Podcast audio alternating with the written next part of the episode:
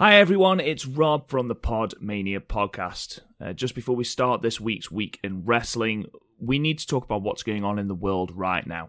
Something that is bigger than wrestling. Right now, people are discriminated against, abused for, and even murdered all down to the colour of their skin. This cannot continue. Events this week and the senseless murder of George Floyd have thrown into even sharper relief that things need to change. But what makes this worse is that this is not an isolated incident. As people with a following, no matter how little, we need to say this. We will never understand what you have been through, the awful hardships and discriminations you face on a daily basis. But we hear you, and we stand with you. Racism cannot and will not ever win. We will fight it together. Black lives matter. For more information or for links to donations and ways to help, please see the links in the description of this podcast. Thank you and enjoy the episode. This podcast is a part of the PodMania Podcasting Network. Check out podmania dot co dot U K to check out more of our great podcasts, features, reviews, match ratings and previews spanning the crazy and diverse world of professional wrestling. Hello, my name is Simon Miller from What Culture Wrestling, and you are listening to the PodMania Pro Wrestling Podcast, and you better keep listening to it. Why? Here's why. You're listening to the PodMania Pro Wrestling Podcast, a sample of the best pro wrestling podcasts we can produce on our tiny budget. Check us out on Apple Podcasts, Podcast Addict, CastBox, and all other podcast platforms. If it's wrestling you want, check out more of our great content at podmania dot co dot U K. Let's do this.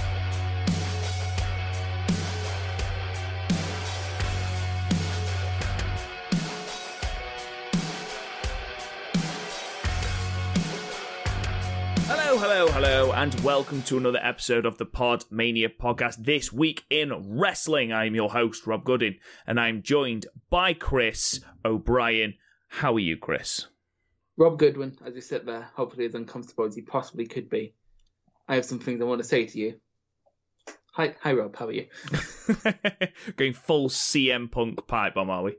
Well, to be fair, you're, I, I remember how annoyed you were, what, two days ago? When C M Punk was about to win the PodMania Cup. Yeah, C M Punk, the... Uh... Oh, no, Adam Cole, the inaugural P one winner. Yeah, the inaugural P one winner and therefore the inaugural PodMania champion. uh, this is something that I'm not doing for any sort of site. I'm just doing it for fun. And then telling these guys, because I need to tell someone. Otherwise, people think I'm dead. Um, and, yeah, going up against stiff competition, he managed to beat Karrion Kross. He went undefeated in the group stage, just only blemish on his record being a draw against Arisa. Um, Is that a then... sign of how well he's going to do against Ciampa at N X T TakeOver? Ooh, he actually went against Ciampa at some point in the tournament, I think. No, he didn't. No, he was going to him and Ciampa lost to Punk. Ah, uh, there you go then. There you go. So, all in all, Chris, obviously we don't have Garth today. Um, we'll both take it in turns to give our opinions as to why he's not here. What What is your opinion as to why he's not here? Um, I think he got his, like, balls stuck when he got up from the, from the bathroom. And he's just still there. Yeah, he's just there. Crying. And, like, wasn't even his balls, it was just, like, a, a bit of skin between. Uh, but, like, it that's still painful. And he's like, oh, my God, that was so close to my balls. And he's now really, he's just cupping them for dear life. Hang on, are um, we talking the bit of skin between each bollock, or are we talking about the gooch between balls and arsehole? Um, no, the skin, um, the, the bit of ball, um, ball sack between the bollocks. Okay, um, yet incredibly painful. Yeah, incredibly painful, incredibly close to something bad, and he's there thinking, well, if I I'd have lost him, I would never have any more children, and I'd love that. But also, no, my babies. And there he is referring to his bollocks. Of course, of course. I mean, my my... My reason as to why he was not here is far more elaborate than yours. Um, I was going to go off on an entire spiel about how he lost a casket match to Yokozuna um, and then therefore was off podcast for months and months and months, only to come back at SummerSlam to face himself in the main event. Um, um, I'm not being... That's a bit derivative. That is still one of the weirdest pay-per-views we've ever ever reviewed for this podcast. It's not. It's the weirdest, but not the worst. Because you know what the worst is? The big event. I mean, worst is very subjective, Chris. Look, name one good thing on the big event. Um, Paul Orndorff. He wasn't good. No, nothing was good about that show. It really was the drizzling shit. Um, At least Hiro Hokuto was on the um was on Collision in Korea. Another Rob Goodwin suggestion, might I add. Hey, who suggested In Your House Canadian Stampede for our retro review? And that was fucking amazing. Exactly, that was me. No, I, I suggested that. I'm sure you didn't. No, you suggested let's do an In Your House, and I immediately said Canadian Stampede. I am willing to go through the fucking chat for this. Because that is the content that people tune in for. Or silently scrolling through WhatsApp till we Yo, find. Gonna, as, as you introduce our first segment, I am scrolling to, like, what, the middle of last month to see. Chris, it was you. I know it was you. Don't worry. You don't actually need to shoot to go through WhatsApp. I know it was you, buddy. Well, I wasn't going to go through it. I was just going to search Stampede.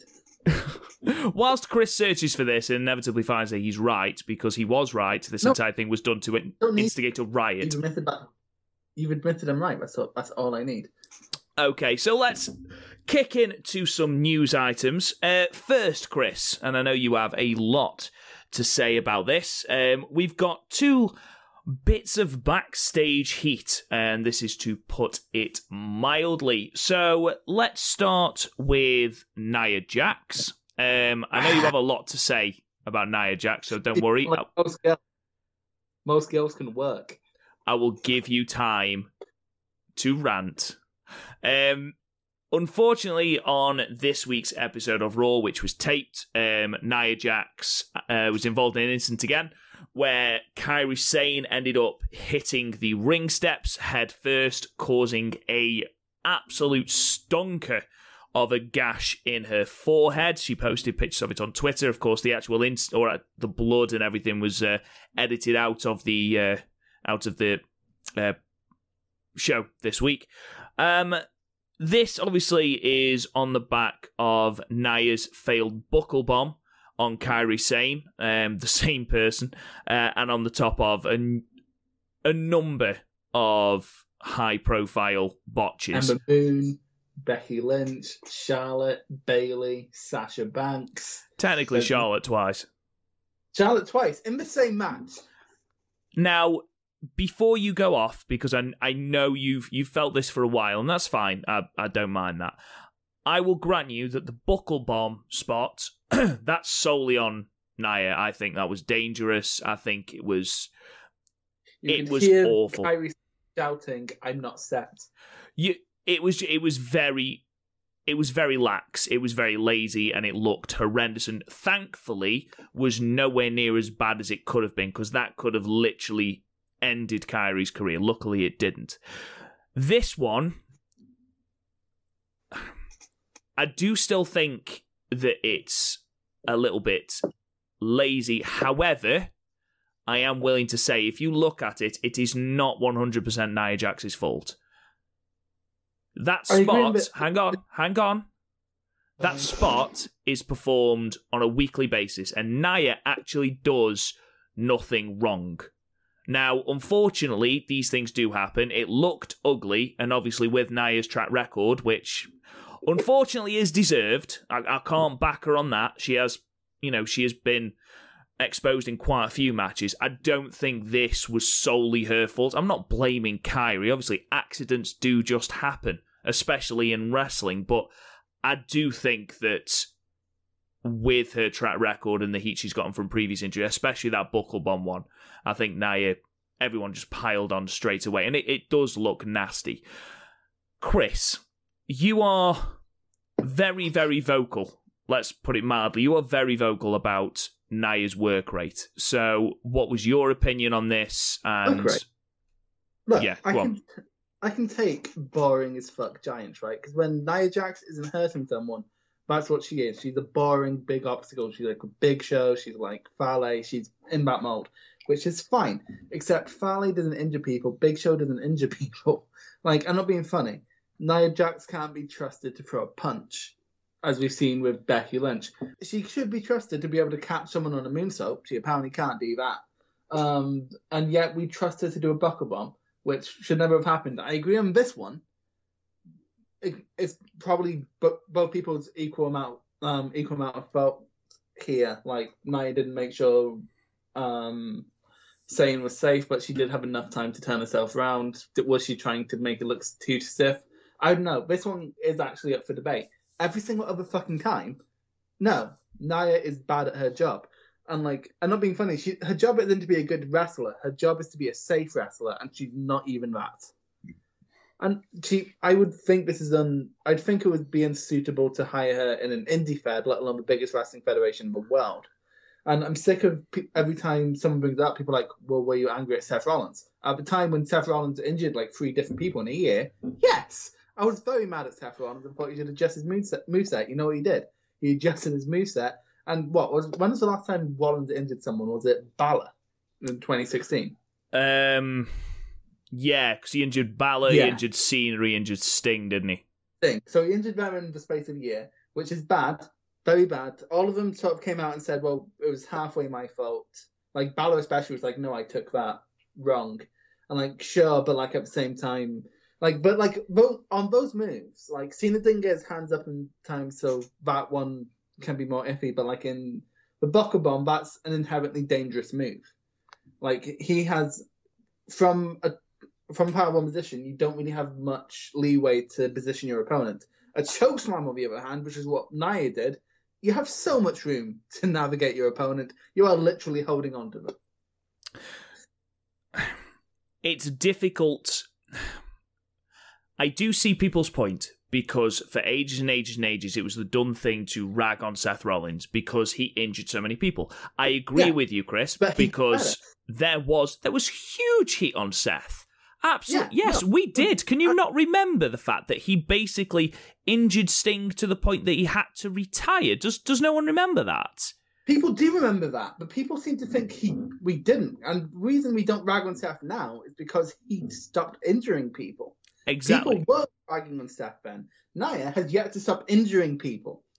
She went. What happened with Seth, basically, he went away for a few months, came back, and stopped injuring people.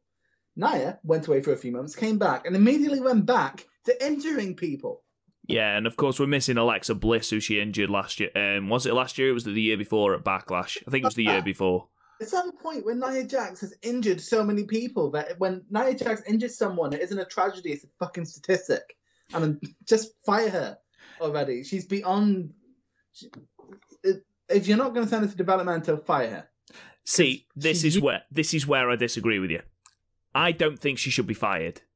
And you know, after the slew of releases, I don't think we should be calling for people's uh, to be fired. Right. However, I one hundred percent agree with you that A, she should be sent to developmental. If she cannot do her moveset without putting someone in danger, more danger than, you know, you are in taking a wrestling move anyway, then she needs to be sent to de- uh, developmental, and she needs to refine her moveset so she's not putting those people in danger. And secondly, you look at those injuries that she's caused, two in the space of four weeks, should she be the one who's in the fucking title match at Backlash? Absolutely fucking not. You're... It's unbelievable to me that she has a somewhat disdained push. And it's literally because of luck and because of family heritage.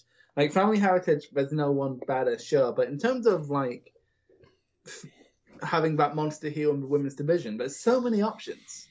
Hire um, Jordan Grace. You have Piper Niven on staff. Bring her up. Um... Jazzy Gabbett, you had her on staff until recently. You could have brought her up. She's more more than a convincing monster heel. Even um, what's her name down in N X T with Dakota Kai. She she she doesn't hurt people. She looks a bit rough, but so does Nia, and Nia looks rough and injures people. So like, I'd rather take someone who looks rough and doesn't injure people. Yeah. I mean, there that, is there uh, is space for that monster on the main roster, and I, I do think Nia Jax, because she is an imp- she cuts an imposing figure.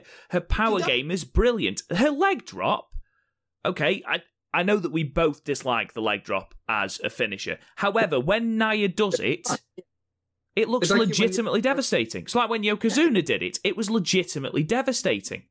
I, again, I would not have a problem with Nia Jax if A, she stop, stops injuring people, and B, she'd stop acting like a fucking child when people are like, hey, maybe stop injuring people. Have you seen her on Twitter every time something like this happens? Yeah. I mean, I will... I'm not defending the actions. Those actions need to change. We can't keep affording to injure wrestlers. Something needs to change there.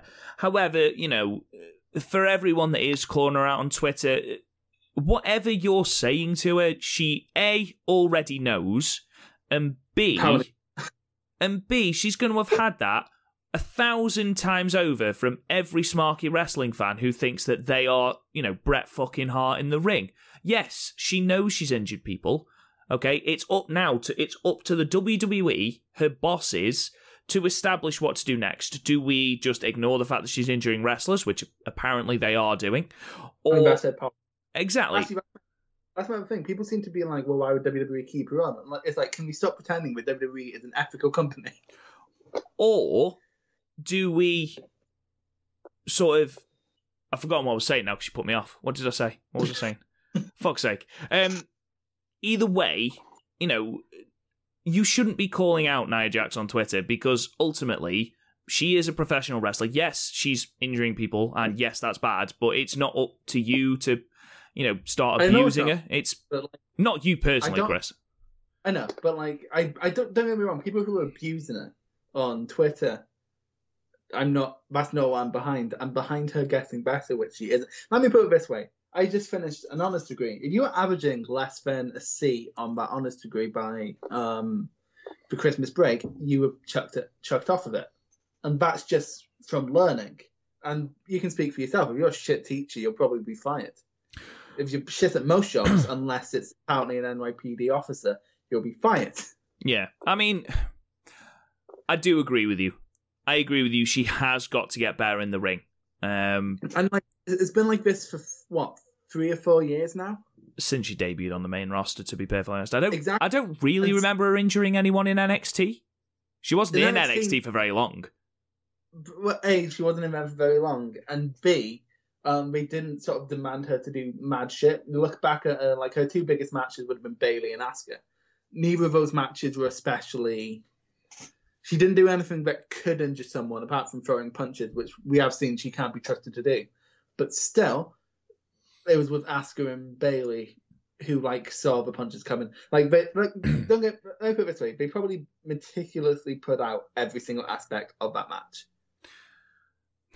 Well, probably not the Becky one. Or do you mean the two N X T matches? The N X T match. Sorry, I thought with you. Be- meant, I thought you meant the Becky brawl. I was like, I, oh, I doubt well, they. Becky- She just sort of threw a punch wildly. You know what she did? She basically was crowd killing, which I'm not for at a fucking gig. No, absolutely not. It was it that was unsafe, and it, it very very nearly cost us Becky and Ronda, which was the money match. Thankfully, they managed to put that on. So it did cost us Becky and Ronda. Only at Survivor Series, I think, ultimately led to a better feel good moment with the women headlining WrestleMania. Yeah, but I think that I personally think that should have been one on one. We don't have time for me to talk about how. I agree with you. I agree with you. I think it we'll should have been one on one. We'll talk about Charlotte Flair shoehorning in the N X T. um, let's move to the second person then, who's got Pete backstage in the W W E locker room, and that is one Jaxson Ryker, um, who basically thought that this week of all weeks was the time to push his shitty catchphrase. Um, basically, Donald Trump um, has put something out, um, something derogatory and basically just completely wrong, as is his want. And Jaxson Ryker spoke out on Twitter saying, thankful for the at POTUS, which is uh, Donald Trump's Twitter handle, we have. God bless America, built of freedom, forgotten no more. Um... This in itself was bad, and he was called out by many, many a W W E wrestler, such as Kevin Owens, Mustafa Ali, um, his own tag team uh, teammates. Let me quickly talk about how amazingly calm Mustafa Ali is when he gets like abuse on Twitter. I think Mustafa Ali is the perfect embodiment of how to use Twitter. He is a wonderful man, isn't he? Yeah, I, I don't think Mustafa Ali has got a bad bone in his body. Do you remember that story of um, a teacher D M'd him and was like, hey, no, like after them going, hey, can you retweet this? So because we need these supplies, can you just retweet the wish list? I mean, he bought them all. Yeah. Um. Obviously, then Joey Janela and Hangman Page uh, piled on as well, as well as Batista. Joey Janela saying someone's going to shit in his bag backstage, which I found really funny. Um, this was compounded slightly. Uh, not slightly, massively, by the surfacing of a screenshot of his two thousand nineteen Facebook post. Uh, this read, pretty touchy subject, but all this Black Lives Matter garbage baffles me. I challenge anyone of any colour or race to go and watch twelve years a slave, the movie, and realise how good you all actually have it. Learn heritage, Christ, Gandhi, But uh, Buddha, they all taught love and caring for others. This is getting out of hand. I pray for this nation daily. Oh my Lord. Okay, so very quickly, one, I'm not one for digging up people's um like distant past, because I am one who believes that people change can change. But also, that was what six months ago. Jesus Christ. Um. Also, ah, one. The, Ah, there's so many layers to that is wrong. So many, right, just the headline there is just because a set of people have it better doesn't mean they have it good. Yeah. If this week has taught us anything, Chris, is that no, people of colour do not have it good at all. The amount of videos and tweets and everything that's coming out, and you are seeing the abuse that they are getting on a regular basis just because of the colour of mm-hmm. their skin. No, they exactly. are not getting it better, for fuck's sake, you absolute fucking moron. Right, so very quickly, I want to point out, it's another wrestling creator actually, because Tyler Ken Williams on YouTube. I made a video after Chris Jericho tweeted All Lives Matter. No, he commented it on an Instagram post. It was something like that. And then he and then he went over um, like an altercation he had with police and saying, we were perfectly cordial, but I was scared for my life, and I shouldn't have been. But that's what it's like being a black man in America. And it's like, yeah. Well, it amazes me how people just minimize people's experience and like just statistics, and like we don't have solid statistics. Everyone's like, oh, show solid statistics. The police, um a lot of states allow for burning of police records, so like every time something like this comes up, we just burn the records. Like, well, I, and I don't want this to be a political podcast, but like, just no. I if you come up come up and go, well, all lives matter, I don't respect your opinion. The thing is, and we put at the start of the podcast our stance on this. We we stand with we stand with you. We we can't understand any of your suffering because we don't have yeah. it. As two we're, three white men that do a podcast. Yeah, we're, we're too incredibly white to understand, but like we empath- we empathize, and like we don't we definitely believe. Yeah, we stand with you. The thing is, there's two things that really wind me up. Now, yes, people are saying all lives matter. Yes, you're absolutely right. But the tweet that I saw sums this up perfectly. Yes, all lives matter. But when you call out the fucking fire brigade, you ask them to target the house that's on fire, not every fucking one on the street. You know what it is? It's like, it's like if someone broke their leg and you turn to the other, and you turn to, like, your onion, like, and you rush down to make sure the dude's okay, and there's one other guy in the room, and you turn to the guy in the room and go, hey, call the ambulance, and he's just there with his handcuffs going, well, what about my legs? Yeah, it's, again, we put something at the start of the podcast that show, you know, we have nothing but support. Didn't didn't the other Forgotten Sons um, denounce this? Yeah, uh, Blake and uh, Cutler have both come out with different things saying that they support the Black Lives Movement. Um. It it's yeah.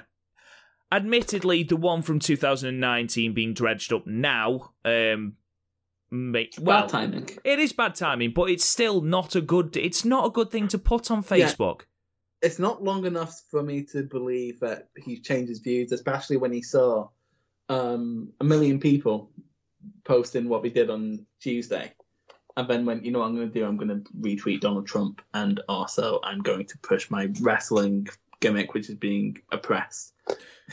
Let's not lose sight of the fact here that a man lost his life needlessly. And that needs to be the underlying thing. A man lost his life for what? For no reason. For no earthly reason. And this, it's it's blindness. It's complete blindness. It's turning the other cheek to a comical degree. You know, why, of all the things that have been said this week, why on earth would you retweet the president this week and try and get over your shit-ass catchphrase? You aren't even in ring, Jaxson Ryker. You are the person on the outside that no one gives a fucking shit about.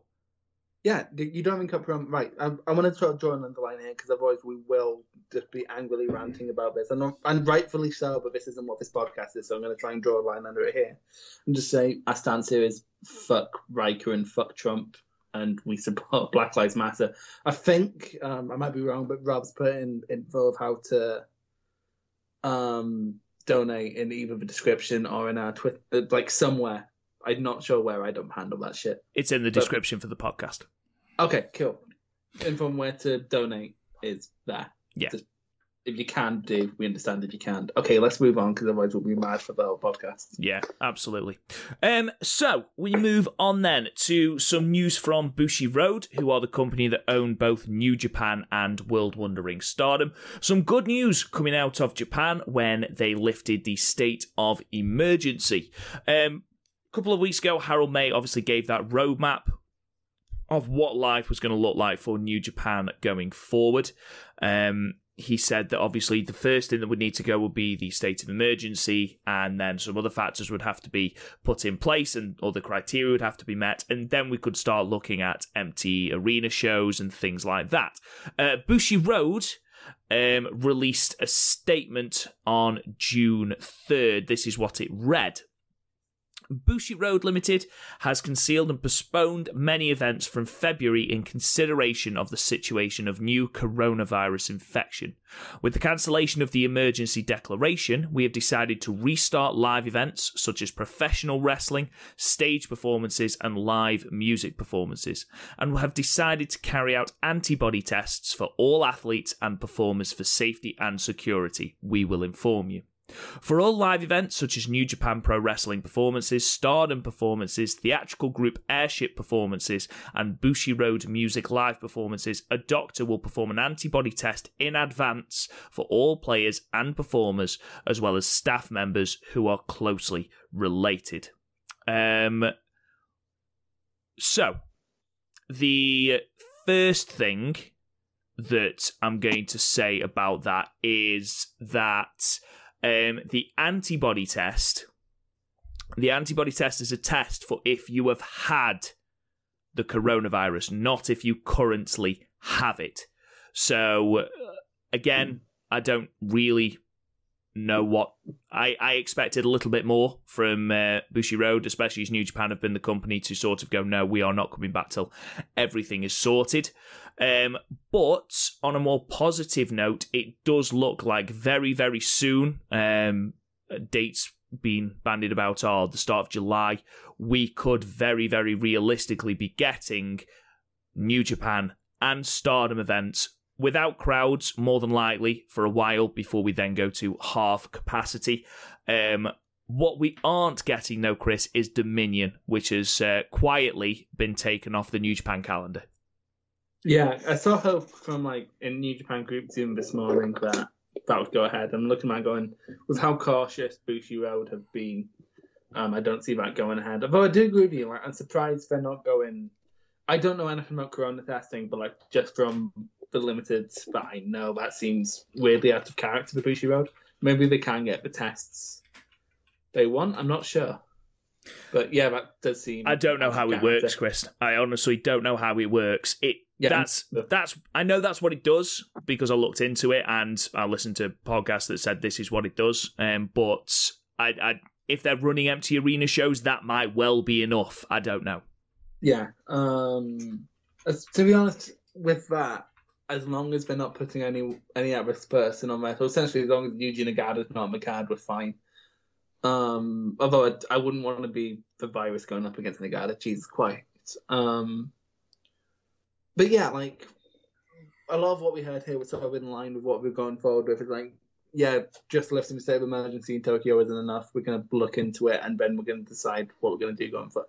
That's been what Bushiroad has been doing, and they can afford to do so. So I'm kind of happy they're taking that sort of ethical route for the, like, they're doing what's probably best for, like, their staff, which is unbelievably commendable in given what other wrestling companies have been doing. Yeah, absolutely. Um, again, it's looking what this. Hopefully, this means we are getting the G one Climax. All Japan have already rearranged their Champion Carnival with just Japanese talent. Um, so it's looking like that could potentially be the same, because that's taking place in September, I believe. So the G one Climax is slated for October. I imagine it's going to be roughly the same thing. Um, you know, having a G one is better than no G one at all. However, it does mean people like uh, Zack Sabre Junior, Will Ospreay won't be in this year's tournament. Also, it's worth noting that Hiromu Takahashi uh, mentioned about potentially having um, the Best of the Super Juniors and the G one Climax going at the same time. Now, you would be forgiven for just thinking that's Hiromu Takahashi being Hiromu Takahashi. However... Honestly, let's do this over time. We do mention shit like this in... interviews just in the hope that someone in their company is listening. Well, just to give you some like, kind of just to give you some kind of context, that the last time this was done was Naito throwing out the idea of the double championship, and also Ospreay going heavyweight. So there is precedent, one hundred percent. But also, it's a wrestler in an interview, so we just don't know for sure. If it is, though, Champions Carnival, um, Best of Super Juniors, and G one going on all in, like, September, October time. Jesus Christ. And this is without confirmation at the moment as to whether Stardom's five-star Grand Prix will be taking place or whether that'll be pushed back. So we could potentially be having four tournaments all at once, Chris. Oh, Robin. Tournaments. All round robin talk. Jesus Christ, mate. We'll we'll have gone from no wrestling to instantly too much wrestling. Like, I've because right now, like, I'm pretty sure we are doing a little rewatch project. So go check out the Young Lion cast. Um, but yeah, it's gonna go from like grasping at straws for wrestling. I mean, I watched fucking N X T twice this week, and then um to all the wrestling. And I'm not quite sure my body can take that, Rob. Uh, no, um. The only thing that I'm thinking about the um, the Best of Super Juniors and the G one Climax taking place at the same time, if it's still um, a case of empty arena shows, fine. Then obviously that's going to be fine. And with New Japan World, excellent. The only thing I'm thinking is if by that point we are having crowds, half capacity or not, are they then going to struggle getting people to both the Best of the Super Juniors and G one Climax? Because the people that want to go to the G one Climax are the same people who will want to go to the Best of the Super Juniors. And in in direct competition with each other, I think both me and you will agree, you're going to watch the G one Climax.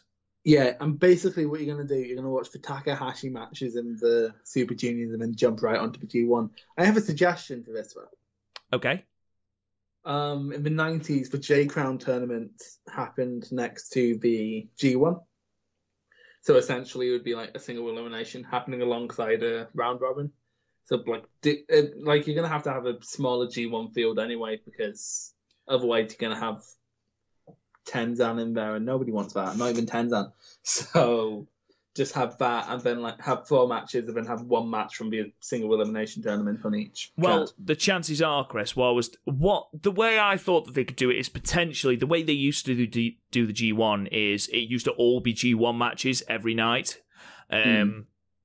So, I mean, I think you're probably right that the G one field, if they if it goes ahead, the G one field is going to have to be condensed, because there'll be no Ospreay, there'll be no Zack Sabre Junior, there'll be no Jeff Cobb, there'll be no Moxley, um, there's no Lance Juice. Archer. Juice um, lives in Japan, so it's fine. Is it? I thought he was in England right now. No, it... Tony Storm. Tony Storm just put up a photo on um, Instagram. I think that's from before. I'm sure Juice Robinson lives in Japan.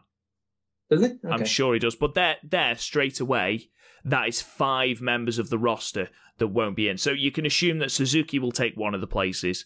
Um, presumably, much as we both hate it, Yoshihashi will take one of the places. I'm fine with Yoshihashi if he's acting like twenty seventeen Yoshihashi. He hit he hit well. So, yeah, it will probably be a short field. The chances are, I mean, the Best of the Super Juniors has been hit even worse because they're not going to be able to get any of the C M L L talent. Um, yeah, no, the Ring of Honor talent, because that's a very um, foreign heavy tour. Like that's, I think that's the most foreign heavy heavy tour on the. I think it was something mad like forty percent of the people on that tour weren't New Japan contracted. Yeah, so I mean, potentially what you could do is you could just eliminate the six man tags at the start of the G one and just throw some Best of the Super Junior matches on. I guess, but that would be tiring. It would be tiring, but with shorter, with smaller fields, because the Best of the Super Juniors, you are going to have to do smaller fields. I think I think the best thing you can do is turn Super Juniors into like a um, impromptu J-Cup, single elimination. Yeah, like do that, and then bring in guys from Noah, All Japan, and Dragon Gate just to fill out the field, and then have like that. Because honestly, I think that would be a lot less tiring than having two, even like two blocks, um, four blocks of. Six, I think even like one single elimination and two blocks of um eight will be less tiring because Jesus Christ, the G one is already hard enough. Yeah, I think if they were to sac, they'd sacrifice the Best of the Super Juniors over the G one, absolutely. But you look at the Best of the Super Juniors. We talked about who they were missing out of the G one Climax. You're missing um all of the C M L L talent, all of the Ring of Honor talent, as well as Ospreay, Shingo. Um and also, fucking who else is missing? Because someone left, didn't they? Am I imagining things? No, I'm not. I am. I am imagining things. I'm thinking of the G one. Never mind. Continue. So yeah, we'll we'll wait and see where this pans out. Um, it's exciting times for fans of Japanese wrestling. Hopefully, soon, and when the time is right, we will be getting Japanese wrestling watched- on our screens again.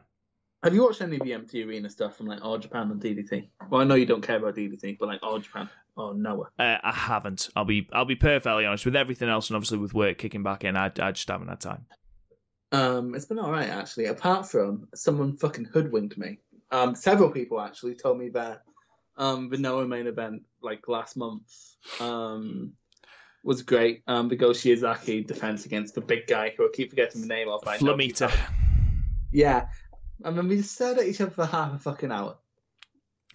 Honestly, guys, I wish you could have seen the WhatsApp feed of Chris going, they're still stu- they're still staring at each other, and there's two minutes gone, four minutes gone. And I, I genuinely didn't have the heart to tell him that it went on for another half an no, hour. You told me when it went to like fifteen minutes, it's like, yeah, we're just staring at each other for thirty-five minutes. I'm like, fuck you! You waited fifteen minutes. uh, never mind. Anyway, moving on from Japan. Uh, let's go on to some Impact Wrestling news. Um, before we get into the big Impact news of this week, um, interesting to know that me and Garth a couple of weeks ago on This Week in Wrestling spoke about the virtual basement game, which, for those who haven't seen it, uh, looks really, really ambitious and really, really good. Sorry, what is this? Uh, Virtual Basement is, um, they're developing a wrestling game at the moment. Um, basically, they're, they're giving contracts to all these independent wrestlers to have their licenses in the game, and they've released screenshots, and they look absolutely incredible. They're, you know, they're trying to put as many, trying to make this the most customizable game, and, you know, make it the best game they possibly can. And they contracted a load of Impact talent and a load of Ring of Honor talent. Unfortunately, yeah. As of the third of June, um, Impact have sent a memo round to block all of their talent taking place. So at the moment, just to give you some indication of who is actually signed for this game, uh, you've got Ken Shamrock, uh, Matt Taven, Brian Pillman Junior, Matt Sydal, Brian Cage, Lio Rush, Eli Drake, um, all and many, many more. I think uh, Tay Conti, who's just been... Uh, released from N X T. She's now been given a contract for this game. Unfortunately, in, like I said, Impact have uh, pulled all of their entire roster from this game. Uh, nothing else has been announced as to why this is happening. Um, it just said that a memo went out to all Impact talent to say that basically asking them to refuse to be in the game, even if they had already agreed, which a massive, massive amount already had. That's such like an old school T N A move, and I thought Impact is better than that now. Well, like, it does. Going back. It does beg the question as to whether are Impact producing their own video game, but I, I highly oh. doubt that. Also begs the question of who the fuck would give them a video game deal? Well, this sort of brings me to my next point. There's been a lack of buzz at the moment around Impact Wrestling. There's been a lack of buzz about wrestling full stop, to be perfectly honest, but Impact especially. And um, there's been something released on Tuesday and Wednesday, um, a teaser trailer that aired on Impact Wrestling for their Slammiversary show, Slammiversary twenty twenty, which will air on July eighteenth. And why this was so important is that on this short teaser trailer, you have a man who is drinking a glass of whiskey and watching a T V screen with words, "You're fired," on the screen, and it fires through a load of images. Uh, some of these images are on the screen for longer than others. Some of them are literally blink and you'll miss it. However, some yep. lovely, lovely person has screenshotted all of these little teases. Um, Ooh, can I quickly remember them all? Go on, then.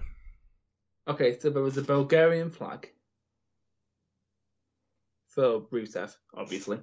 Um, just a straight-up screenshot of E C three. Um, same with the Good Brothers. Same with Eric Young, but he was another blink and you'll miss it. Um, there was also one for... Oh, fuck, who was it? Mike and Maria. Oh, crap. Say that again? Mike, Mike and Maria, Maria yeah. yeah. And Drake um, Maverick. Yeah, we, we'll get on to him. Now, the thing I wanted to ask you, Chris, of all those people, I mean, the massive, massive implications of this are that one or more of these talent, as well as Curt Hawkins, that was the one we forgot. Um, oh, Hawkins, yeah. Of all of these people, right, they're saying that some of these will appear at Slammiversary.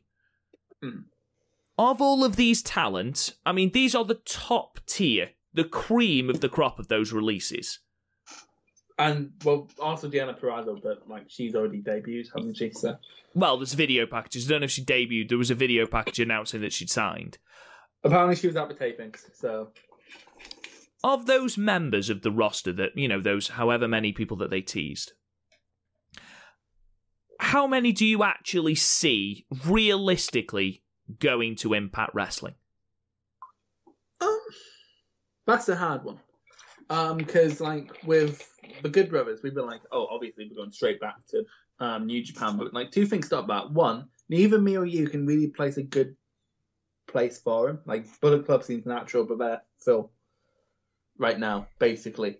Like we have to sign up saying no homers, and um, so like T N A would be a good rest up. Um, Mike and Maria, is it how easy is it to get a fucking babysitter at this time? Well, yeah, that's a good point. Um. Yeah, so like I don't know. Like I, I said it as soon as Garth was raving about it. Cause you know what he like every time Impact gets any kind of buzz, and I was just like, what should be Tito Ortiz? Because that's what I'm expecting. That's fully what I'm expecting. It w- it would be a proper kick in the teeth, wouldn't it? Yeah, like it was with August first Warning T N A. I'm I'm fully expecting. Because from the releases, um, the actual date that the ninety-day non-compete clause runs out is the eighteenth of July, the day of Slammiversary. So, l- legally, any member of this roster, or any member, of, sorry, of these releases could actually go to Impact. I honestly do not expect Rusev to go there. Nor do I. Nor do I. I don't know where I'd, if I was Rusev, I don't know where I'd go, to be honest. I one hundred percent expect E C three to debut an yeah. Impact or re-debut well, an Impact. Re- he was great in Impact. I miss like good E C three, which we even got for like a spell in N X T, and then they stopped for some reason. If you follow him on Instagram, you've seen that he is He's jacked. jacked. Oh my God. Like the seventies porno facial hair going on. Yeah, he looks incredible, and this character thing he's doing looks quite engaging. So, yeah, he's about to. It looks like he's about to fix your plumbing, if you know what we mean. Hey, um, I can see him debuting at the end of the title match, being the big reveal, challenging the champion. Um, it wouldn't surprise me if Eric Young re-debuted in Impact. Yeah, um, Eric Young had a weird time in Impact. Um, he went from basically being Eugene to being Daniel Bryan to being a mini Bram. To being a superhero to being the women's champion. Oh, no, those were like rest ups in between. They were like side quests. I am right in thinking that Eric Young was the Impact Women's Champion. Yeah, he was. That's he was, all right then. Training. Yeah, and then it got activated. And then, like, finally, after like half a year of it, someone was like, by the way, Eric Young, you're stripped of the championship. Obviously, you are. I don't, I don't know about Curt Hawkins. Obviously, we know the answer to Drake Maverick already. We'll get into that in a moment. Um, the club is the one I'm not sure about, because even if they do go back to New Japan, and I still fully expect them to go back to New Japan, I'd st- I think that the Bullet Club would open them with welcome arms. I don't think that'd be an issue. Um, I do think that they could have some manner of deal where they are allowed to appear in America, and yeah, Impact also, will be perfect for that. How realistic is Japan for them for the rest of the year? They need to do something. Absolutely, absolutely. So they could debut here, you know, take out whoever the Impact Tag Team Champions. Is it still the North? The North. Is it still the North? The North. The North um, are great. Oh, yeah. They're brilliant. Um, I th- I've, you know, they could debut there, attack the Tag Champs. So I do... Ex- Mike Kanellis, I w- I'd expect him really Ring of Honor. You say that. He was a big thing in T N A. He was, but... You know, he had the whole Kingdom think... thing with Taven. It just it makes sense to yeah, go back there. Like in Ring of Honor, the Kingdom. From what I understand, I don't watch Ring of Honor because I find it dull as pig shit. But um, that the whole Kingdom thing's falling apart right now, and like he's in a feud with the rest of the Kingdom. Is Taven? I knew he was in a feud with Vinnie Marcellia at one point. Yeah, I think he still is. Well, fair enough. Um. So, yeah, interesting times. And I think it's it's a good hook to get people watching that pay-per-view. I do think, even though it was only a blink and you'll miss it thing, people will watch that pay-per-view. I'm going to watch Slammiversary now, mostly because there's Dick All Out Wrestling to watch right now, but still. That's a good point. Well, you say that, Chris. I'm glad you brought that up. So, uh, at the moment, Florida is in a very weird place in their coronavirus sort of battle. Um, they're part of, or somewhere in the country recently... Um, announced the highest amount of infections that they'd had, but on the flip side, they are testing they more. Uh, okay, yeah, I'm, I'm about ruining my joke really because I'm like, they may have the most cases, but also they have the most wrestling. No, they they are um, they do more testing, so obviously they're going to find more infection. Almost, I think it's sixty-four out of the sixty-seven. Count, uh, not count. I think it's counties. I don't know why it's split into. Um, are into phase two of their reopening after coronavirus, and they are laying out a roadmap where um, entertainment venues are allowed half capacity. So you're looking at A E W and W W E, who are at the moment obviously based in Florida, and there is a very, very real possibility that A, A E W tapings, things like Daly's Place, could quite legitimately have a crowd, and so could the Performance Center. And then it also means that we could quite happily be looking at um, SummerSlam with a crowd. It's a very real thing to be looking at, and I think that's exciting for any wrestling fan. Yeah. Um... I'd be more excited if Florida had a better policy up until now. Well, there is that. Say what you want about that. They've um, they've kept us going with wrestling, so I suppose we can't complain too much. I guess, yeah. Who cares about the residents of Florida? um, legit- anyway, um, also just quickly to tag on to the end of um, the Florida news. Um, they announced on Dynamite on Wednesday that Fyterfest twenty twenty, the uh, show that was originally meant to be in London, England, fuck's sake, Corona. We've been, we have been robbed of another Wrestle Road trip. Fucking Garth. I could have went down to Newcastle, met Garth, we picked Rob up down in Stoke, all the way to London. Boys listening to indie music, because Rob sure as hell not picking the music in the car. Um, yeah. All the way down. It's amazing. It's uh, it's a shame, but we are getting it, and it's not going to be on pay-per-view. It is instead going to be a two-night affair with all the titles on the line, and we are going to have the... all four of them. all four of them. Um, we are going to have night one on July first, the July first episode of Dynamite, and the second on the July eighth episode of Dynamite. But they are going to basically be their pay-per-view shows. They're just giving it to us for free, which is quite nice, and they're bringing it to like T N T. When, like what Impact did when we were unable to afford pay-per-view. Exactly. Um, so far, the only announced matches are um, Jon Moxley versus Brian Cage for the A E W World Championship, and then Kenny Omega and Adam Page versus the Best Friends for the Tag Team Championships. That's not an awful card. I'm a bit apprehensive about what we'll do with Cage and Moxley, but I was the same with um, Lee and Moxley, but also Cage. I know Cage has more of an aura than Lee does. We're, we're a bit out right now, so like I guess we can give them time. I don't know. I'm not sure how to feel about it right now. The tag match should be great.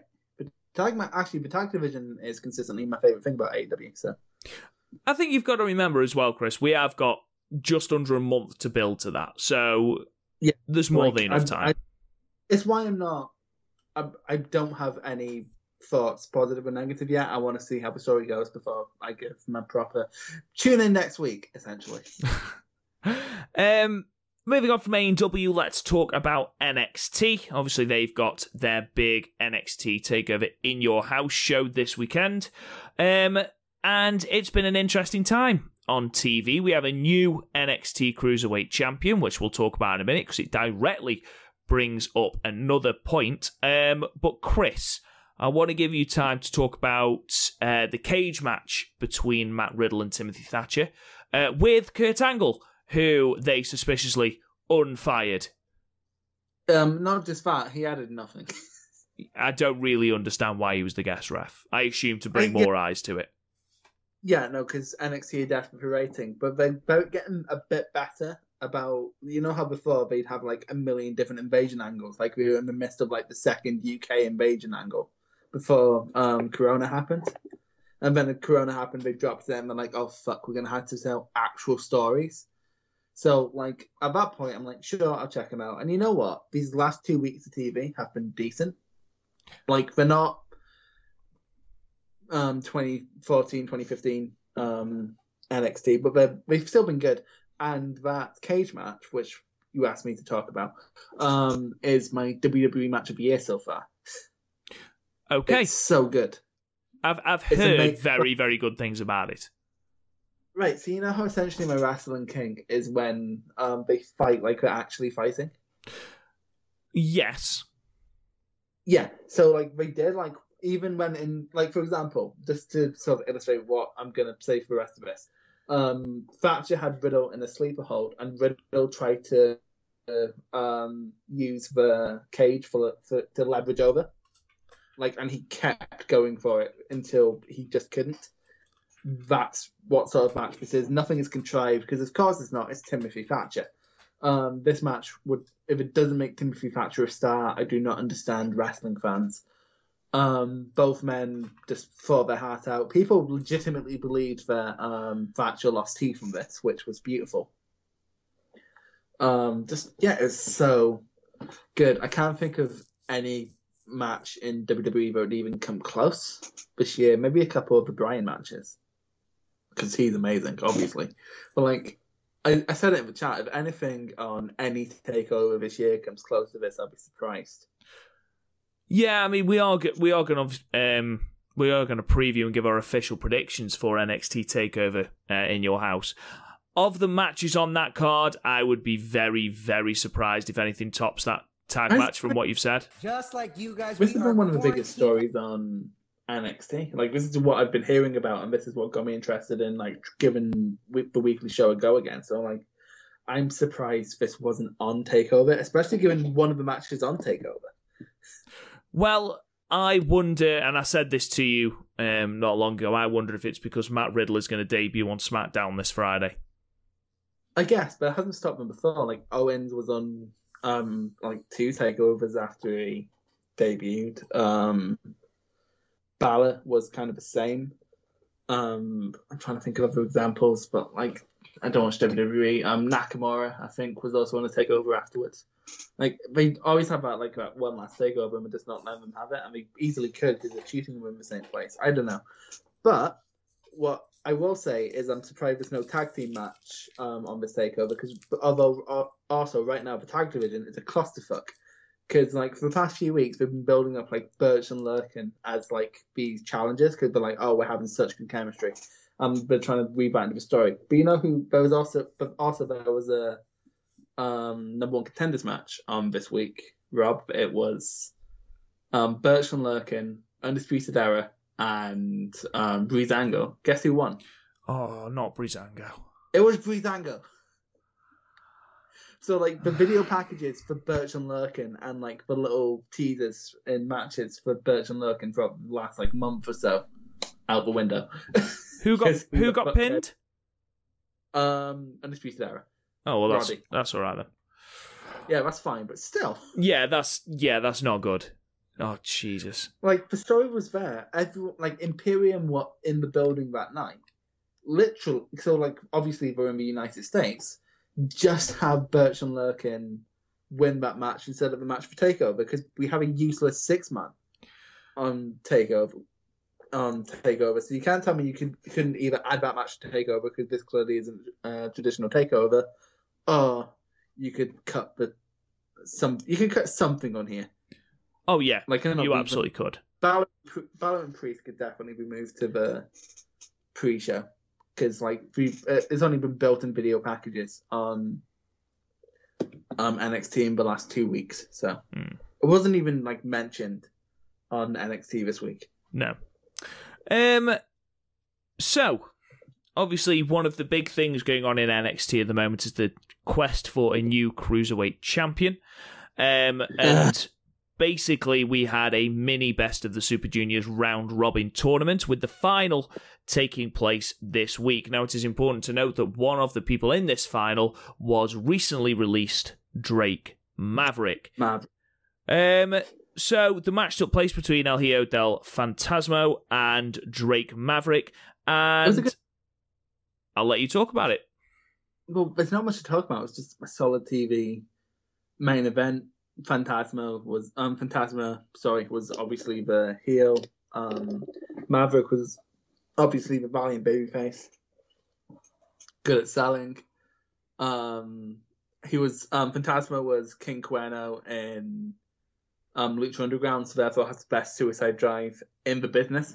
Although, want to know something that's funny? I saw on Finn Balor's um not Finn Balor uh Jordan Devlin's Instagram. Oh God, what? Go on. Um, Jordan Devlin posted a photo of him with the championship going, the one true cruiserweight champion. And then Flash Morgan Webster um, commented, um, that's not what Regal said. And then um, Devlin just um, replied, I'll chin Re- Regal. I would love to see that, to be fair. I love Devlin. I love Devlin so much. I kind of think, I, I, I somewhat understand, but kind of think it's shitty that he's been stripped. But still. Um, Fantasma will be um, Maverick, and then Maverick's doing the thing where he's crying. He's like, oh my God, I've lost my job for the second time in two months. And then he got offered a contract like Cedric Alexander in the Cruiserweight Classic, and that's what we're about to talk about, because that is such a shitty storyline. Sorry, continue. No, not at all. It, it... So, what... You've got two ways okay, of looking so... at this. You've got two ways right. of looking at this. Probably storyline was so Maverick was released what um two months ago now in that big Wednesday purge, and obviously we've ranted about how unethical that was several on several occasions. Maverick um was already signed for this tournament, so it's like, right, can you just fulfill these dates? We'll pay you, and he's probably like, yeah, sure, because it's not like I have a fucking job to go to. Um, and then, like, through the course of, like, his Twitter video going viral, basically, they were like, okay, he's hot now, we're going to rehire him. Um, and, yeah, and we're trying to put forward of, oh, he lost his job, but he scrapped and clawed his way back into his job. And I'm sort of like, there were ethical ways to go. Like, for example, this was just sort of independent of all this shit. If they'd have put this on ice somehow, like, I understand, like, it was born out of circumstance, but, like, if the storyline was, say, put on ice, and then, like, you had a um, the same tournament going into, say, twenty twenty-one when things are somewhat back to normal, and you're like, um, and you release a different thing going, um, Drake Ma- Maverick released by W W E, um, and then you can just say, well, these shows were taped or whatever, and, like, go- going forwards, and same storyline plays out. That would be, like, a great little redemption arc, and it would get Drake Ma- Maverick over. Here, you're essentially going, oh, these half dozen people were released, and Drake Maverick had the initiative of crying on Twitter because his dream got, just got wrenched away from him. And, like, I'm not being funny. Um, you look at all these people who lost their jobs, so, like, the Canalises who have family, um, same with Ryder, same with Hawkins. Um, you look at, um, again, same with Gallo, same with Anderson, but they had, like, an obvious destination. Um, Rusev, who was a sweetheart and offered his, I think it was, he offered his last paycheck to those released. Um, Deanna Purrazzo, who just didn't have a job. Like, all these people who lost their jobs, I'm like, it's too numerous to name. And, like, Lance Storm closed down his school, and, like, oh, he scratched and clawed. It's like, no fuckers, you had no one else to put in this tournament. You picked one guy, he happened to get over, and you thought, we'll capitalize on it. And so essentially they cashed in on them saving money that we didn't need to save because they're on record for um, record profits. It's it's great. W W E are a really ethical company. I am so happy that I don't pay to watch their products. Voices of Wrestling sum this up perfectly with the following tweet. So, they either worked a firing during a pandemic while legitimately firing other people, or they legit fired a man during a pandemic, then had him wrestling without a contract that culminated in him getting his job back for real. I can't figure out which is more heartless. Me neither. Me that's ne- that's the perfect epitomization of this feud. If this feud happened in literally any other context, I would think this is this is a great little redemption act. This is a great way to get Drake Maverick over, because that's what he's always been, Rockstar Spud. He's that. Un- he's that. Like, plucky little underdog. Again, any other context. Any other context. And I hate that it's been born out of dozens, literally dozens of people losing their jobs. That's the thing. I think you are absolutely one hundred percent correct. It's it's uh, on a wider scale. Do you remember when the brand split happened and you had Heath Slater fighting for the contract, then he won the tag titles? That, it's, it's that exact storyline, and Heath Slater got over. But it was with that, you know, this was on a much bigger scale, and obviously then you had, it was all shrouded in all of these legitimate firings, and you've got to wonder, you've got, it depends what side of the line you fall on. Do you think Rock's, um, Drake Maverick was actually released, or do you think this was an entire work? And if it's an entire work, how poor a taste is that to do that whilst legitimately offloading like- dozens of people? We should be very clear. We're so happy that Drake Maverick, because this is Drake Maverick's dream, like being, uh, oh being. Oh God, yes! Big, like, we're so happy for Drake Maverick. We are pissed off at W W E for using legitimate firings and capitalizing on someone getting over. Because, like, don't get anything wrong. W W E didn't get Maverick over. Maverick crying over getting fired is what got Maverick over. And I just want to clarify that, or quantify what Chris has just said. We are not saying that Drake Maverick cried in order to get over. That was legitimate oh, emotion. That's, that's not acting. That's definitely not acting. And if it is, give the man a fucking Grammy. I, Chris, there's no way the man faked that. That was legitimate emotion in the wake, in the face of having his dream shattered in front of him. And then to do that to him and then have him wrestle because, and in air quotation marks, he'd already been booked on the shows. Take him out of the tournament then. Yeah, it's not like you didn't have, like, look at that um, audience. You had plenty of people under the two or five pounds you could have just thrown in there, you know what I mean? And the best way I can put it, this is the best storyline that I hate. I'm going to sign this is... off, Chris, by saying the exact same thing you said. And that what? is... It's the best storyline, but... No, by saying thank God that Drake Maverick starts a job, and Drake Maverick has this job. He's going to work in N X T, and he's going to be continue to be massively over. But in the, yeah, in the wake of everything that went on, there was something extremely unethical going on here, and you basically need to work out which side you believe, whether you think it was legit or whether you think it was a work. Either way, Either it's way. not fair. It's not fair. Um, yeah. Speaking Shall of... We get on? Shall we get on? Uh, take over, man. Not quite, mate. Not quite. Oh. Because speaking okay. of hugely unethical, at the moment on SmackDown, we are enjoying a lovely storyline involving yeah. Jeff Hardy. So, at the start uh. of SmackDown on Friday, um, Elias was hit by in a hit and run, basically. And the implication was that Jeff Hardy had hit him whilst drunk driving. Um, building on, obviously, his prior struggles with substances and with drink and whatever. Um, I'm just going to say, before I throw to Chris, because I imagine we have the exact same opinion of this, I hate this storyline. I hated when they did it with Jake the Snake Roberts, and I hate it now.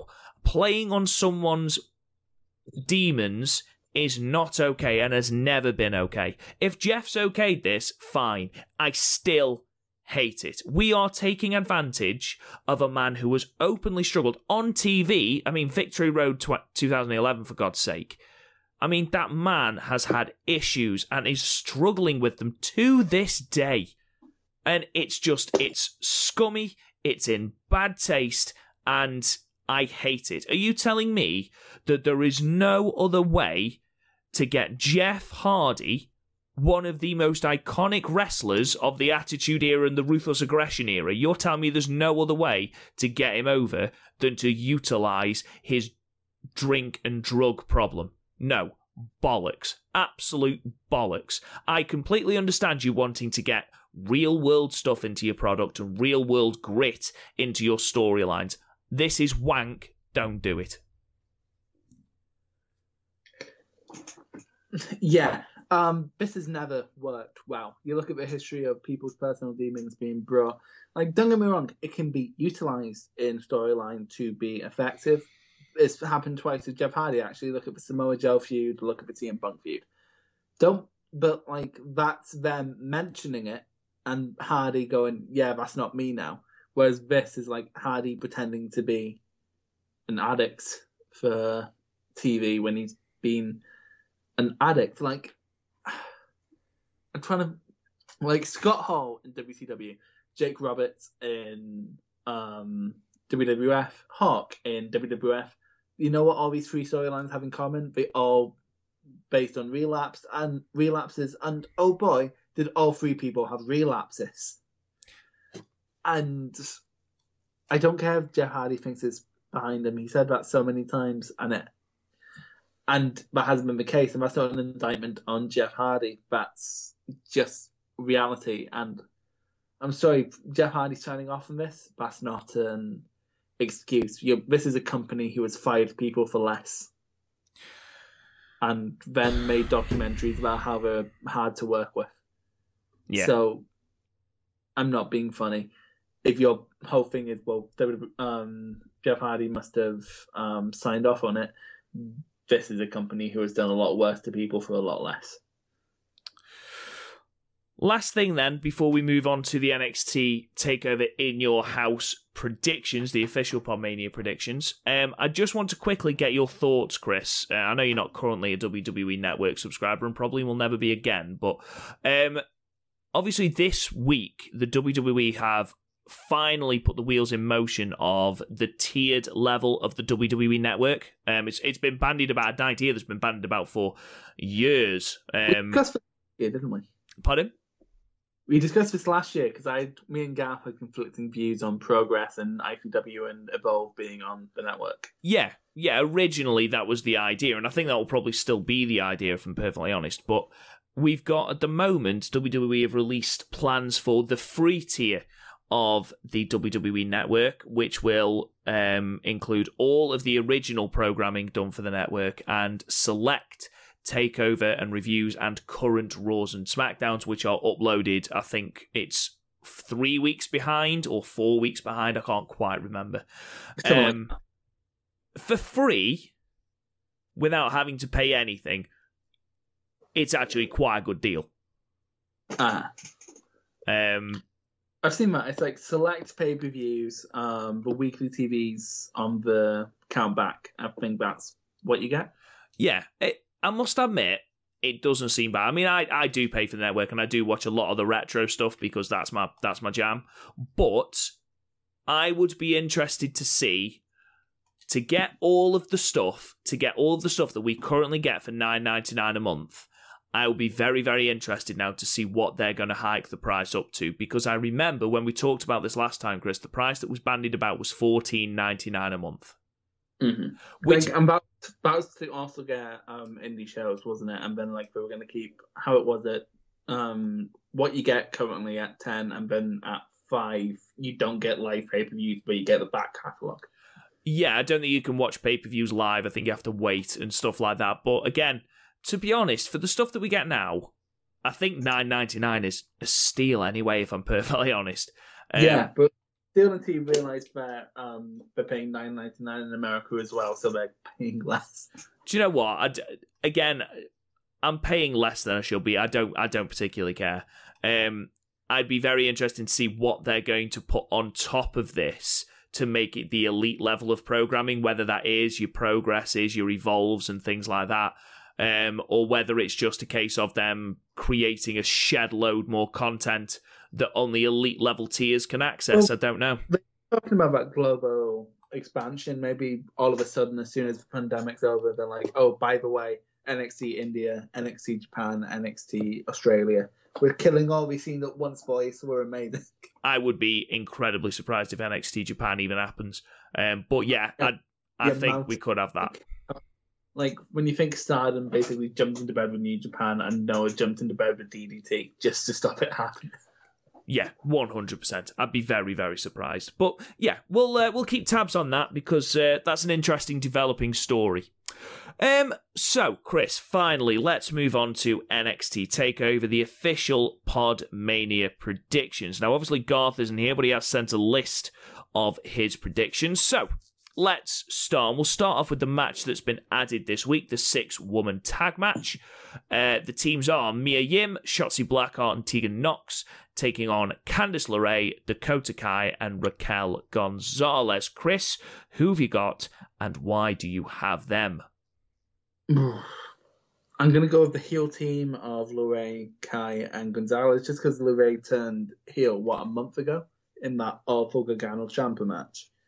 So, like, you'd be wasting a heel turn. And I understand I'm booking logically in W W E, but still, I don't want to waste um, LeRae's heel turn, so have her pick up the victory. I think that's why Blackheart's on the other team. Uh, it's weird. How, how much of Blackheart have you seen? Uh, very little. Okay, so she has to make it... She reminds me a bit of Chris Statlander in the sense of, I have, I imagine both you and Garth will hate her, but I love her.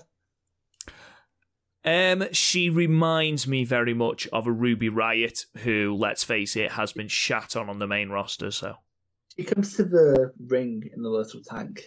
I have seen that. I've seen pro- I've seen promos for her, but I've seen no in ring stuff apart from the stuff that's um, she, referenced. She had a feud with Shayna Baszler because she um eliminated Shin- um Baszler in a battle royal. Oh, in that number one contendership battle royale. Yeah. Ah, okay. Um. I'm going for the exact same team for the exact same reason. I think they're putting a lot of uh, stall, not just in LeRae and her current face to uh, heel turn, sorry, but also in Dakota Kai as well.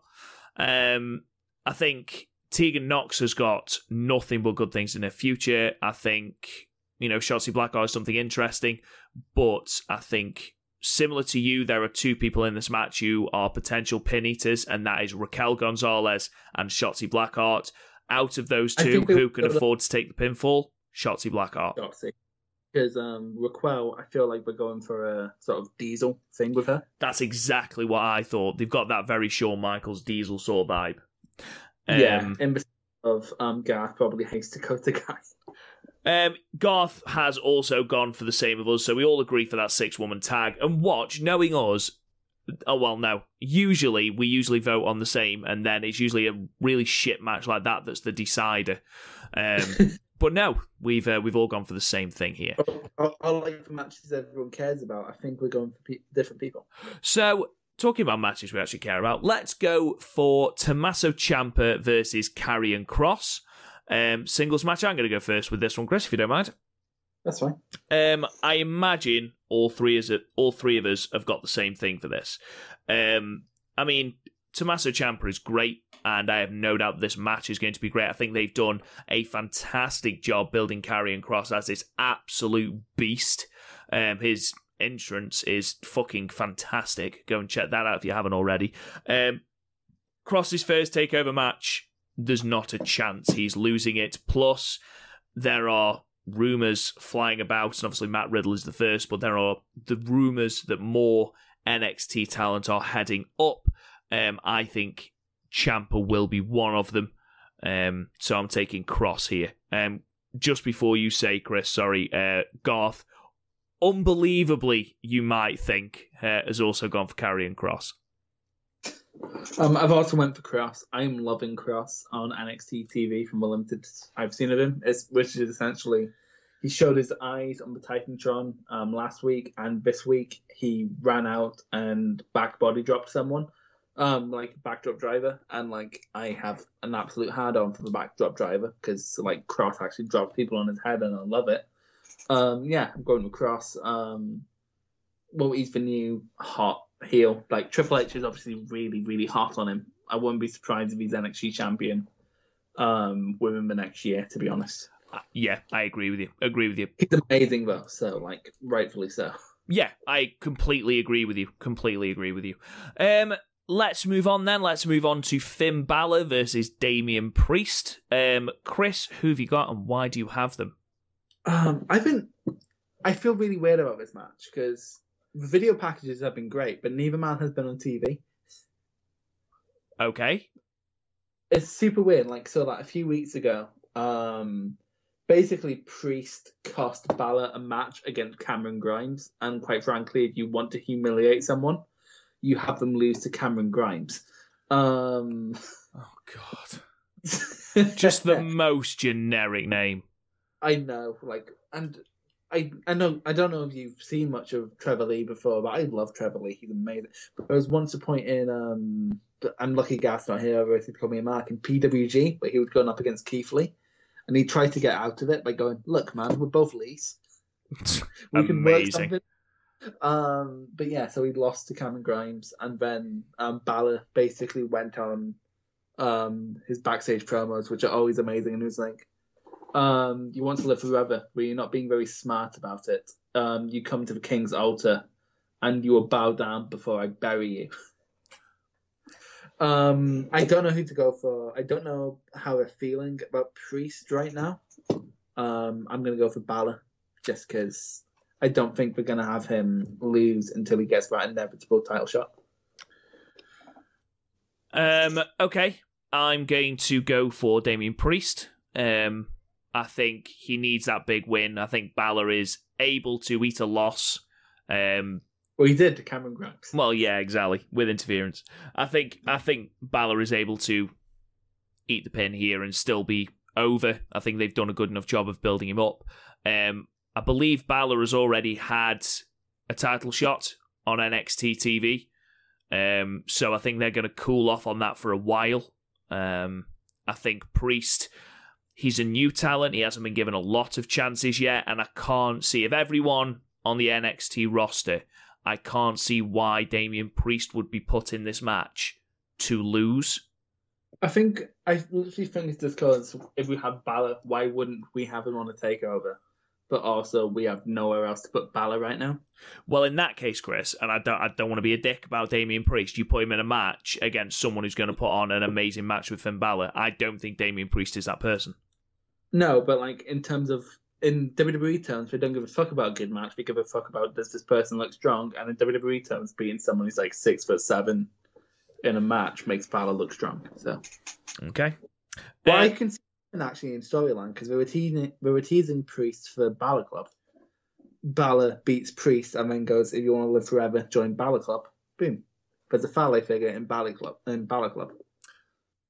It would certainly be interesting, and that would certainly lead to a potential pay-per-view match where Balor actually goes for the championship, you know, on a big stage. Oh, like, even the tag belt. Something a little different in the tag tag division, because, quite frankly, Breeze Angle's the number one contender. Fuck your tag division. Well, you say that. It's not like their tag division isn't strong. It's absolutely loaded. Yeah, and then we were building up something really strong, and flush it down the toilet. Well, they yeah, know- there is that. Um, right, let's move to the match for the N X T North American Championship with the champion Keith Lee taking on Johnny Gargano. Uh, Garth thinks that Gargano is going to take it. Uh, Chris, who have you gone for and why? Well, it's weird. Like, within storyline, there's, like, you know how sometimes there's, like, indications within storyline. Here, there's no indication of who might win. Um, they've been doing these weird, like, at home with the Garganos, at home with the um, Lees segments, and Keith Lee is just the low-key, most charismatic man in the world. I think we'd be stupid to take that championship off of him. And also, I'm sick of seeing Gargano championships, or in, like, championship pictures. At this point, I want Gargano to fuck off. So I want Lee. I want Lee to win. So I'm going to predict Lee to win. It's a shame, isn't it, that the man who was literally Mister N X T, we've now got to the point now where we are so sick of him because his his storyline has become that convoluted. And we spoke about this last week on the podcast, Chris, just how it's impossible to invest in Gargano at the moment because you don't know what he's going to do one week to the next. They seem to be set on him being heel, and if that's the case, I'm completely fine with it. Because that's my problem with Gargano hasn't been, um, oh, I'm bored with him. It's like, decide on something. Decide Commit, on... yeah, absolutely. Yeah, it's, it's not just um, his... his I, I, some people just naturally can drift between heel and face and have it be that. Kevin Owens, just in W W E, the natural example of someone who can drift between babyface and um, heel, depending on situation. Because his uh, motivation remains the same. I want to make the best um, life for my family and for me. Um, whereas with Gargano, it seems to change week to week. One week, I want to be best friends with Ciampa. The next week, I want to fuck Ciampa. It's weird. I don't like Gargano's storylines since the Cole feud ended, to be honest. And honestly, the only reason I'm happy with him being heel is because it means the Johnny Gargano finish might stop being the Johnny Gargano finish, and I hate that. Yeah, it's it is a very stereotypical finish now. Um, yeah, I've gone for Lee for the exact same reason. Um, I do think at the moment that they are very high on Johnny Gargano, but what I mean, not high on Johnny Gargano. In the past two, three years, when was the last time we weren't high on Johnny Gargano down in N X T? No, I mean, I mean the N X T uppers are high on Johnny Gargano, so you know they want to see him with a championship. However, if you take the championship off Keith Lee, the only reason you're taking the championship off Keith Lee is to put him in that main event picture, because he is someone you're looking at Adam Cole, and there is only there's there's literally what maybe three people in N X T who are as charismatic as Adam Cole, and one of those is Keith Lee. So. The other one. Challenger. Oh, that's not a good segue because we're prepared to go. Fuck. I'm um, sorry, continue. I I don't think they'll take the championship off Keith Lee here yet. Um, I just I want them to commit to a Gargano storyline. I don't think they will. I'm I'm going Keith Lee. I'm uh, I'm relatively set on that. Relatively. Um, so let's go into the Women's Championship triple threat then uh, between Charlotte Flair, Rhea Ripley, and Io Shirai. Uh, just before you go, Chris, because I will let you go first, um, Garth has gone for Io Shirai. I didn't read his predictions and I thought it was going to be so different. I've also went for Shirai. I think Shirai's going to pin um, Ripley because I think Flair was like a quick burst for ratings that hasn't worked. Now that hasn't worked, we're going to just take her off of N X T. I agree with you one hundred percent on the fact that Charlotte is dropping the title. However, I think it will be completely the other way around. I think Ripley's going to have, I should explain, I think Ripley's going to have an arc throughout the rest of the year where she reclaims the title and then goes on the dominant run. Because they're going to do sort of like the Okada thing where like, oh, she was the inexperienced twenty-three-year-old, God, she's the same age as me. Um, and then um, have her chase the championship, lose a couple of times to E U, um, but have it be so close that when she wins it the third time, everyone's going to be so happy. And then like Rhea, um, Rhea's going to win that championship in front of the crowd that's hot for it. My only issue with that is that there is a rumour that one of the other main roster call-ups... Is, for fuck's sake. ...is Io Shirai. So essentially, I could be punished for not giving a fuck about W W E news. Potentially. I mean, it's it's not widespread news. It's it's it's more rumoured, let's put it this way, it's more rumoured than the Ciampa one. It's it's essentially... people going, oh, they probably don't want her to run back to Stardom. Because to be honest, they probably don't want her to run back to Stardom. So we both agreed that Charlotte's dropping it. Charlotte with the N X T Championship has done nothing because she's still appearing on Raw and um, SmackDown, so absolutely nothing the, to it. The one good thing that I've seen is a couple of weeks ago in N X T, um, it was um, Charlotte had a mystery opponent, and it was Chelsea Green, and you know Chelsea Green with Robert Stone. Oh, yeah, yeah. Uh, Robert Stone, the whole way down the ramp, was like, I put this together. The, the biggest wrestler in the world, and I put this together. It's literally like any, like you'll know this if you remotely ever worked with in music, which you have because you're in a band. Um, managers are the worst kind of people. Oh, yeah, one hundred percent. But, but always like, well, this is what I've done, this is what I've done. And I'm like, I don't give a fuck, mate. I asked you, what do you want for the bar? um, Yeah, I think. I think Ripley's going to pinch her eye. Um, I think with the division that N X T women have got, um, which is just an absolutely stacked division still, um, I think you've got enough women in there to hold the division without needing Charlotte there. You're right, Charlotte's bought nothing. And in the current climate, it hasn't bumped the ratings at all. Just look at the women in the six women tag. I mean, you've got Tegan Nox, Candice LeRae, and Dakota Kai, all who could legitimately go for that championship now. Mm. Um, like it hasn't shifted the rate. Like N X T, um, A E W ratings were closer this week, but I think that's down to A E W losing viewers more than N X T earning them. Yeah, I think N X T have plateaued slightly. Yeah, which we're not. It's still a good. We're still good ratings. It's just they don't have Chris Jericho. That is true. Main event of the evening then. Uh, the last chance backlot brawl for the N X T Championship. It's been made a backlot brawl this week uh, with the stipulation that if the Velveteen Dream loses, he can no longer challenge for the N X T Championship while Cole is still champion. And obviously it's Cole, the champion, versus the Velveteen Dream. Now, it might surprise you, Chris, that the Velveteen Dream mark himself, Garth Jackson, has gone for the Velveteen Dream. Um, I've voted against the Velveteen Dream in the predictions. So, are you going to join him in the Velveteen Smartdom? I am unsure. Because, for one, I think Adam Cole should lose the belt in front of the crowd. But also, um, I think with Adam Cole, he's so much of a heel that people love him. He's one of those type. He's a Kevin Owens type. So, he's not going to be booed if he loses the championship, so what's the point? Um, I think it might be time for a change. He's the longest-running N X T champion and has essentially faced four people for that belt. So, I don't know. I'm going to go with Dream just for, as a Hail Mary because I want to start winning these predictions. Okay, so, my thinking... Oh, it's dangerous. Oh, ah, fuck. Um, I was going to say the person to take the belt off Cole is Keith Lee, but of course Keith Lee's still the United States champion, according to my predictions. Um, oh, bollocks.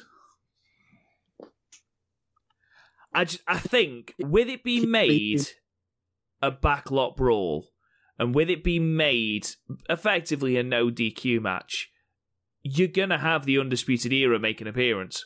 You are. By the way, have you seen Kyle O'Reilly's beard? I haven't. It is... It's more scraggly than my beard. Oh, fuck, I don't know. Oh, do I go Adam Cole just to be different? But also, has room for bollocks, which is like Velveteen Dream's favorite thing, as in like gimmicks, not actual bollocks. We of course don't know the Dream's sexuality.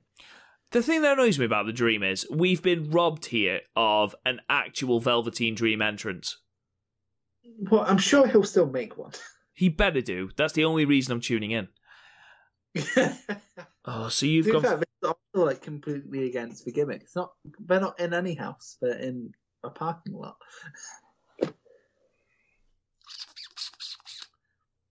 See, I was set on Adam Cole. And then when you mentioned that if Adam Cole drops the title in front of a crowd, you run the risk of it being a bad reaction. You've made a fucking good point there, you dick. Um, I'm sorry, that's not why you've kept me on this podcast for, what, two years now? Do you know what? We, we, me and you differ enough. And so do me and Garth. We differ enough, so I, I am going to go Dream. Um... I wasn't all, going to. I'd, I'd we, literally, as we set out, I had every, I had every faith I was going to go with Cole, and now I, I just don't fucking know. So, bastard. Yeah, I'm going Dream. I'm going Dream. So does that mean the only difference we have is a women's match? No, we've also gone different Priest and Balor. Okay. Oh, for fuck's sake. So do you mean I now need to care about Priest and Balor? You do need to care about Priest and Balor, and especially if that's the uh, kickoff match. I might, to be honest. I'm, am I staying up with this one? I don't have a network. I could pirate it. I don't know. I'm not staying up for this live because, obviously, I work on a Monday, and with them changing it to fucking Sunday, I can't watch it. Um, so I have to watch I mean, it on the Monday night. It's been on Sundays for, like, two of the last three takeovers, and I miss it being on a, on a Saturday. I miss it being on a Saturday. That's why I loved A E W Double or Nothing being on a Saturday, because it was just easy to watch, and I had a lie-in. It was amazing. It was amazing, yeah. Sorry, continue. Anyway, ladies and gentlemen, that just about cuts it. So what we'll do is I'll just quickly run through the predictions, and then I'll sign off the podcast. So uh, we've all gone for Team Candice LeRae. Uh, we've all gone for Killer Kross. I've gone for Damian Priest, and Chris and Garth have gone for Finn Balor. Me and Chris have gone for Keith Lee to retain his United States champ, sorry, his North American title against Gargano. Garth's gone for Gargano. Um, I have gone for Rhea Ripley to win the champion, the women's championship. Both Garth and Chris have gone for Io Shirai, and then all three of us have gone for the Velveteen Dream to dethrone Adam Cole. Who will win? You will have to find out on next week's Weekend Wrestling, where we will have a review of N X T TakeOver In Your House. Uh, in the meantime, guys, thank you so much for listening. We really do appreciate it. Don't forget you can subscribe to the podcast wherever you get your podcasts, whether that's Google, whether that's iTunes, whether that's Stitcher, Podbean, Spotify, Google Podcasts. We are absolutely everywhere. Uh, you can also check us out on the website, w w w dot podmania dot co dot u k, where you can also check out our features, match reviews, match ratings, and all our archived podcasts. Uh, you can find the podcast on Twitter at, at PodMania, and on Facebook, join the Facebook group PodMania Podcasts. Uh, the YouTube channel at, at Real PodMania, or YouTube slash Real Podmania. Um, Garth is found at Garthamania on Twitter. Myself, I'm found at Real Rob Goodwin. Chris, where can they find you? Um, at Garthamania. just, just have people shouting you out on Garth's Twitter. Yeah, it's like, why the fuck did you um insult? Who did I insult in this pod? I normally insult someone. Usually, yeah. Yeah. Um. And finally, ladies and gentlemen, I do just want to sign off with the following words. Um, we do not understand, but we will stand with you. Black lives do matter. Thank you so much for listening, and we'll talk to you guys again soon. You've been listening to the PodMania Pro Wrestling Podcast. Follow us on Twitter at PodMania, Facebook at PodMania Podcasts, and YouTube and Instagram at RealPodMania. And check out the website, podmania dot co dot u k. Until next time, wrestling fans.